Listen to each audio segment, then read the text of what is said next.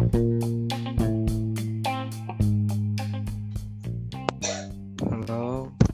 Halo.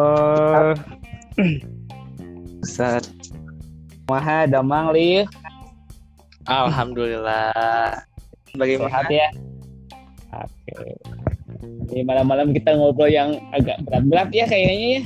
Filsafat. Ya, lumayan. Filsafat stoa dari di mana piring ya.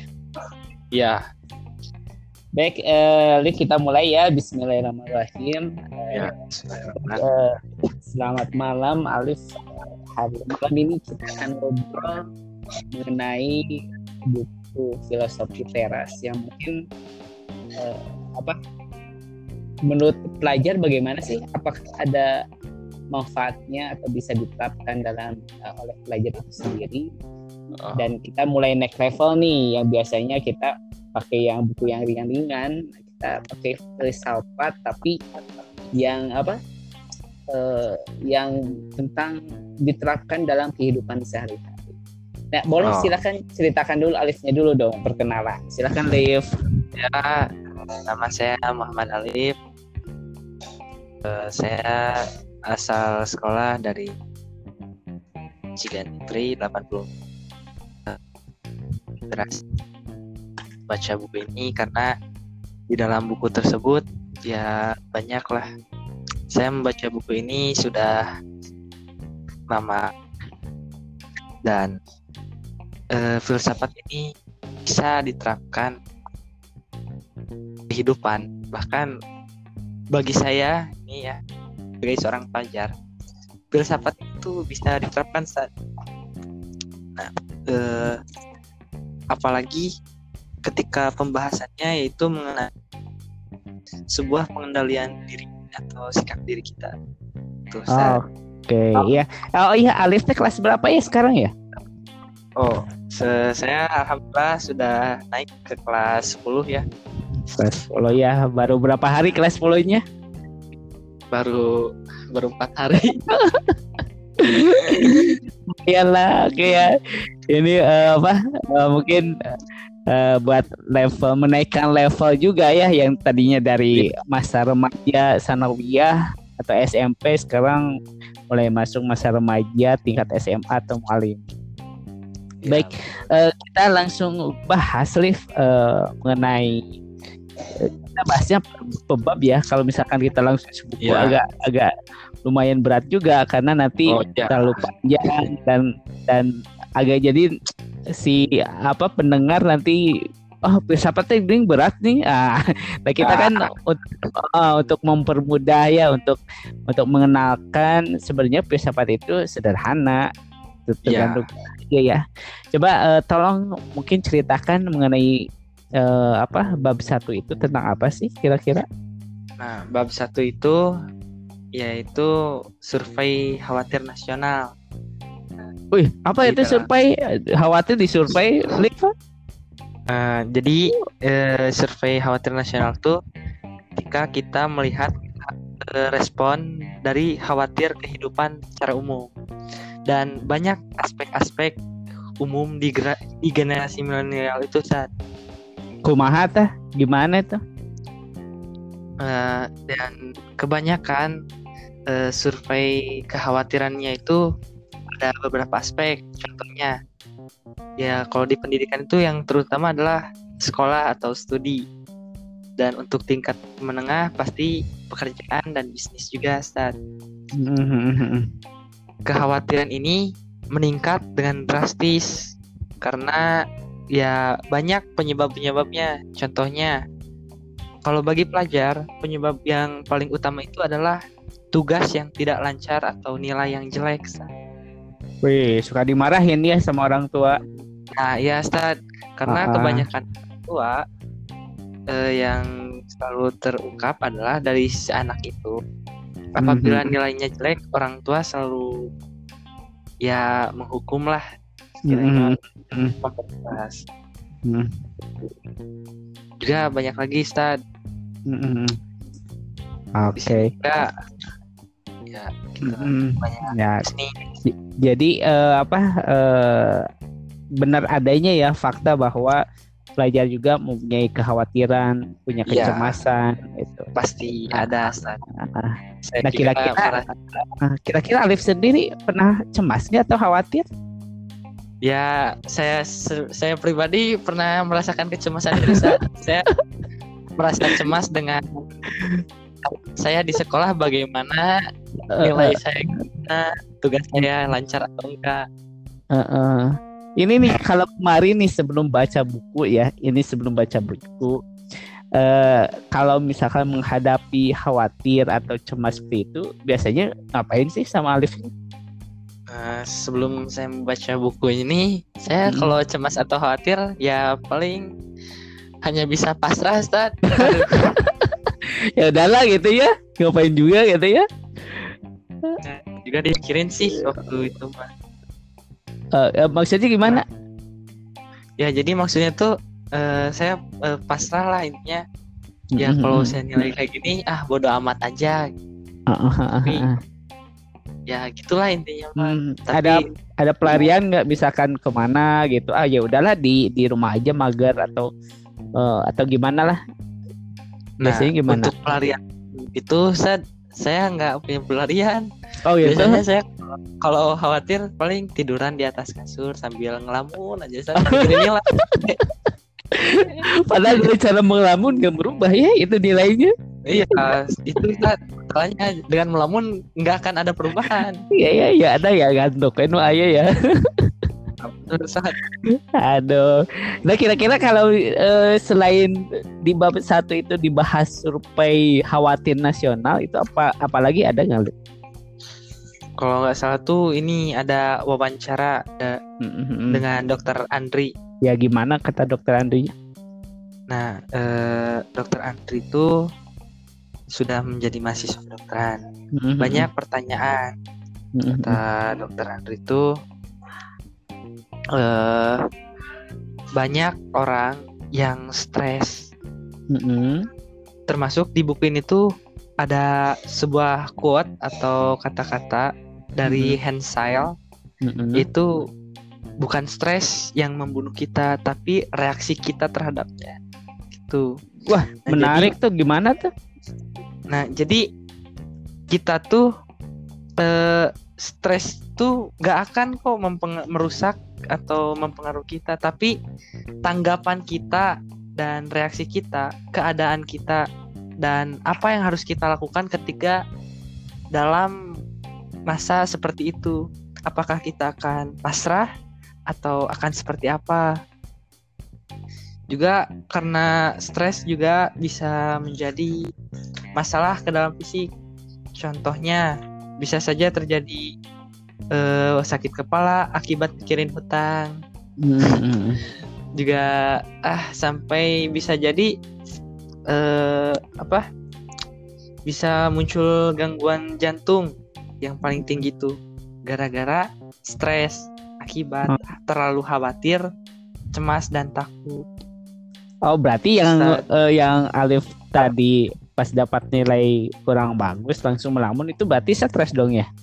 Iya bener Ustaz saat itu Heeh, berarti kan kalau dulu mah kan nggak tahu itu mah eh, dulu mah nggak tahu kalau itu stres ya dianggap biasa aja. ya Nah kalau secara Ya, lama kan ya, jadi biasa. jadi tahu oh berarti ini saya tanda saya stres gitu ya. ya saya sekarang jadi te- bahwa Heeh. saya diam kayak gini mikirin ini berarti saya ter- sedang terken khawatir atau cemas Oh, berarti ini sejalan dengan Islam dong ya. Kalau di Islam kan Iya. sering diajarkan bahwa kita harus mengenal diri sendiri dulu sebelum orang lain. nah Mm, mm, mm, eh, kita harus bisa meng- mengenal diri sendiri sebelum mengenal orang lain jadi kita Hmm. tuh harus menentukan jalan dan intinya kita harus bisa berdamai dengan pikiran Wih. seperti eh, kalau kita khawatir Nah, Mm, mm, mm. pasti yang akan berperan itu adalah pikiran dan hati kita saat dan terkadang eh, pikiran dan hati kita juga selalu bertolak belakang. Jadi ini hati pengen ini itu yang kalau bet- dirasakan ketika cemas. Oh, oh ya berarti kalau cemas itu ya ya tidak sejalan ya pikiran sama hati gitu ya. Ya, sad. Hmm. Contohnya kalau kemarin misalkan ketika mendapatkan nilai yang baik kemudian Alif melamun itu pikiran dan hatinya ke mana kira-kira? Tahu nggak sekarang? Nah. Ketahuan nggak? Kalau sekarang sih yang Ana cari tahu ya Stad waktu Mm-mm. pengalaman itu pikiran Ana tuh berpikir bahwa Ana tuh pesimis jadi ah Hmm. kayaknya nggak akan gitu ah kayaknya nggak akan. Ah, ah, Ari hatinya? sementara hati ya hati berusaha husnuzon husnuzon husnuzon prasangka Oh. baik prasangka baik dan prasangka baik Ah, ah. Berarti bertolak belakang tuh ya? iya jadi Ah. bertentangan Ah, berarti sekarang udah ketahuan. ya sekarang sudah ketahuan Stad Ada eh, apa eh, selain tadi itu supaya khawatir nasional, kemudian tentang eh, kuat yang tentang tanggapan ya stres itu eh, tergantung Ya. kitanya yang meresponnya ya. Nah, kira-kira Ya, eh, sama Alif sudah pernah dipraktekkan nggak? Alhamdulillah mulai semenjak saya membaca buku ini saya Hmm, mencoba mempraktekannya di kehidupan eh, gimana tuh? Yaitu ketika saya merasa cemas atau khawatir akan sesuatu Mm-mm. sikap diri saya itu harus bisa mengendalikan Apakah- Hmm, diri harus seperti ini atau Mm-mm. bagaimana mm-mm. dan Jadi akhirnya mm-mm. akhirnya gimana, Blik? dan akhirnya alhamdulillahnya saya mendapat banyak pelajaran Oh, jadi kalau misalkan ke kemarin kan eh, eh, dengan cara melamun, terus langsung di, Ya. di, di tidur, ya udahlah di kamar aja. Terus sekarang gimana? Dengan cara ngopi-ngopi atau gimana nih? untuk stres paling anak eh, pelariannya sekarang mah minum kopi sambil baca Eh. buku atau dengerin musik gitu. Jadi lebih produktif gitu ya? ya Heeh. Nah, selain itu ada lagi nggak Lip yang tadi tentang survei khawatir nasional, kemudian bagaimana kita cara menanggapi stres eh, di bab satu ini kira-kira tentang apa lagi Lip? juga apa ya eh tuh saya juga sedikit pusing ini membahasnya ya Berarti itu eh, pikirannya sedang bekerja, betul nggak? Ya, Heeh. soalnya kata dokter Andri masalah Mm-mm. khawatir mah bukan masalah di pikiran aja Eh, khawatir hati juga ikut berperan mm, mm, mm, mm, mm. juga melibatkan apa berpengaruh terhadap kondisi tubuh juga kan biasanya Tubuh. kan Iya, Sa. biasanya kan kalau kita khawatir kemudian cemas kemudian ya udahlah eh, makanan juga jadi malas ya tidak ada masukan akhirnya apa sakit eh, apa sakit eh, datang gitu ya jadi jadi cemas itu juga eh, apa bukan ke pikiran aja tapi ke fisik juga Ya betul sekali dan saya merasakan itu. Iya kalau dulu berarti kan eh udah ngelamun tuh udah WA udah makan gitu betul nggak? Ya betul Ustaz. Sekarang saya ah nggak mau makan lah hari ini atau nanti aja. Ya terus aja. Kayak di sini tuh ya nanti nanti di di kata-kata sama orang tuh. makan makan atau kayak film ini apa eh, tujuh menara kan? Heeh, betul Oh, ya iya. kayak tujuh menara kan si anaknya nggak mau keluar dia ya udahlah di di karena apa dia marah ke orang tuanya dia dia di kamar kayak menarik Iya. nih Lip Eh, baru bab satu juga sudah mulai apa mulai, Mulai apa hot atau mulai memang ada dalam kehidupan sehari-hari bahwa filsafat itu bisa kita terapkan gitu ya. Iya. Um, apa itu eh, sudah eh, apa eh, yang dulunya awalnya yang dulunya mungkin kalau misal Alif mendengar filsafat itu awalnya gimana Awal- sih? ketika saya mendengar filsafat bahwa saya beranggapan bahwa filsafat itu eh, yang anggapan saya dalam pikiran itu masih banyak pertanyaan Ustaz. Heeh, gimana apakah ya? fil- apakah filsafat itu dari Islam atau Aha.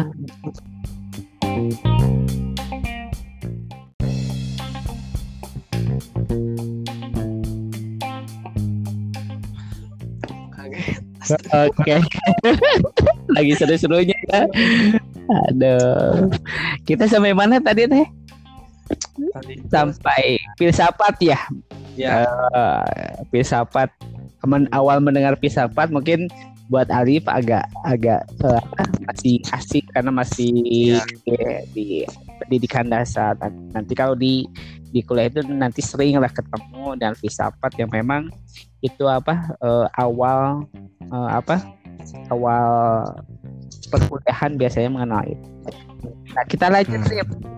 Eh, awalnya mendengar filsafat itu gimana? Kalau Ana pribadi mendengar filsafat itu banyak pertanyaan Mm-mm. eh, kayak filsafat itu dari Islam bukan sih? Mm-mm. Filsafat itu bikinan orang mana? Apakah Mm-mm. filsafat ses- dan Ana pernah beranggapan bahwa sesat Waduh, filsafat. iya iya betul betul betul. Jadi ya gitulah sebelum tahu apa itu filsafat. ah, ah, ah. Karena kita sering mendengar kalau yang apa jurusan filsafat gitu ya. Ya takutnya salah. Ah, atau Ya, pernah ya datangnya ke pesantren lah gitu. Nah setelah ya. setelah apa eh, membaca buku filosofi teras ini kira-kira pendapatnya gimana nih? Kalau ini kan memang eh, kalau apa eh, filosofi teras itu sebenarnya untuk diterapkan dalam kehidupan sehari-hari. Nah menurut Ya, setelah baca itu gimana Liv? ya menurut saya sih filsafat fi- filo, eh, filosofi teras itu bagus karena banyak sebuah pengalaman apalagi dari seorang mantan tentara dan Yahudi. Mm-hmm. Ya ya lumayan lah untuk Mm-mm. pengalaman. Mm-mm. Contohnya dari pengalaman seorang siapa tuh itu tuh eh, lupa lagi saya.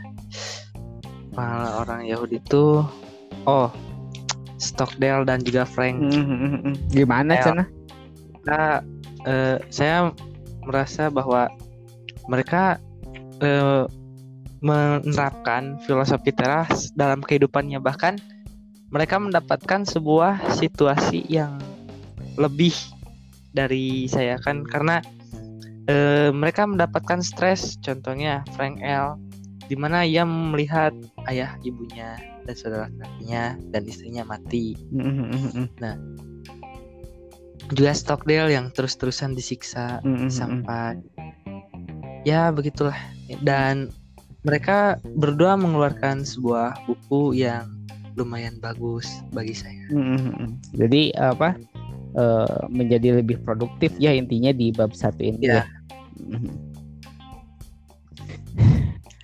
Oke, eh secara apa setelah membaca bab satu ini kira-kira mungkin sama Alif bisa nggak diambil kesimpulannya apa sih eh, di survei khawatir nasional ini kira-kira? Eh, untuk kesimpulan dari saya ya, karena saya kurang ahli menarik kesimpulan. Tapi yang saya terapkan adalah masalah khawatir bukan masalah di pikiran saja. Jadi Ah, kita tuh harus bisa mengendalikan keadaan kita ketika menghadapi suatu keadaan. mm, Jadi apakah kita khawatir, cemas atau depresi, kita harus seperti apa? mm, mm, mm. Ada eh, sebuah quote yang berkata, coba kenali sumbernya.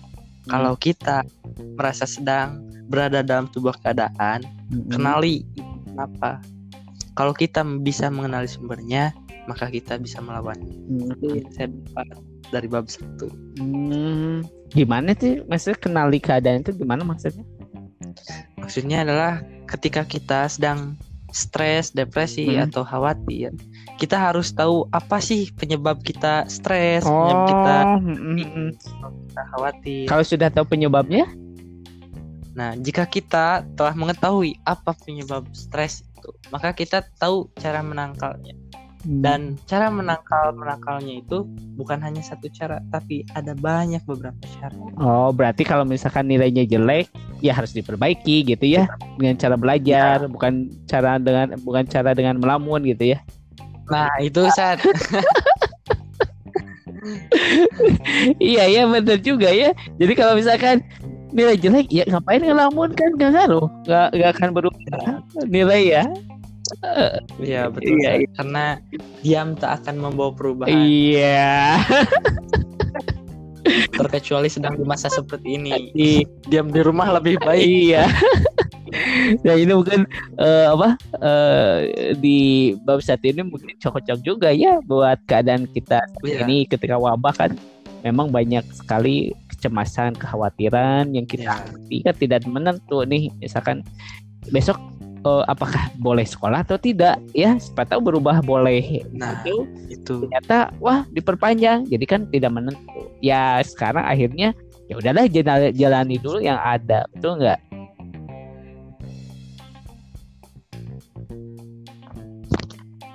cek. Hmm iya iya.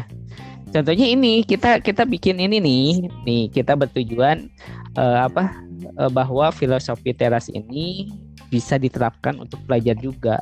Karena pelajar itu eh, apa merupakan eh, apa salah satu itu satu yang, kunci. eh, kunci ya yang yang ya yang mempengaruhi atau menjadi tumpuan masa depan bangsa kita. Kalau misalnya remajanya eh, kurang baik, juga negara akan kurang baik juga gitu ya. Jadi seperti itu. betul Jadi eh, mental ya mental ya mental pelajar kalau sudah kuat tuh apa pun yang terjadi ya bisa dijalani gitu nggak betul nggak? betul Iya. betul sekali Iya, sip. Oke, eh, Liv ini tidak terasa kalau tadi disambung. Ini kita sambung aja lah. Saya eh, Pak Sodik eh, mau coba disambungkan dengan yang pertama. Ya Sat. Mungkin eh, malam malam ini coba ya malam ini ternyata internet memang waktu sibuk-sibuknya nih. Nah, mungkin kita bisa coba di waktu yang lain sehingga jaringan Iya. koneksi kita tidak tidak terganggu.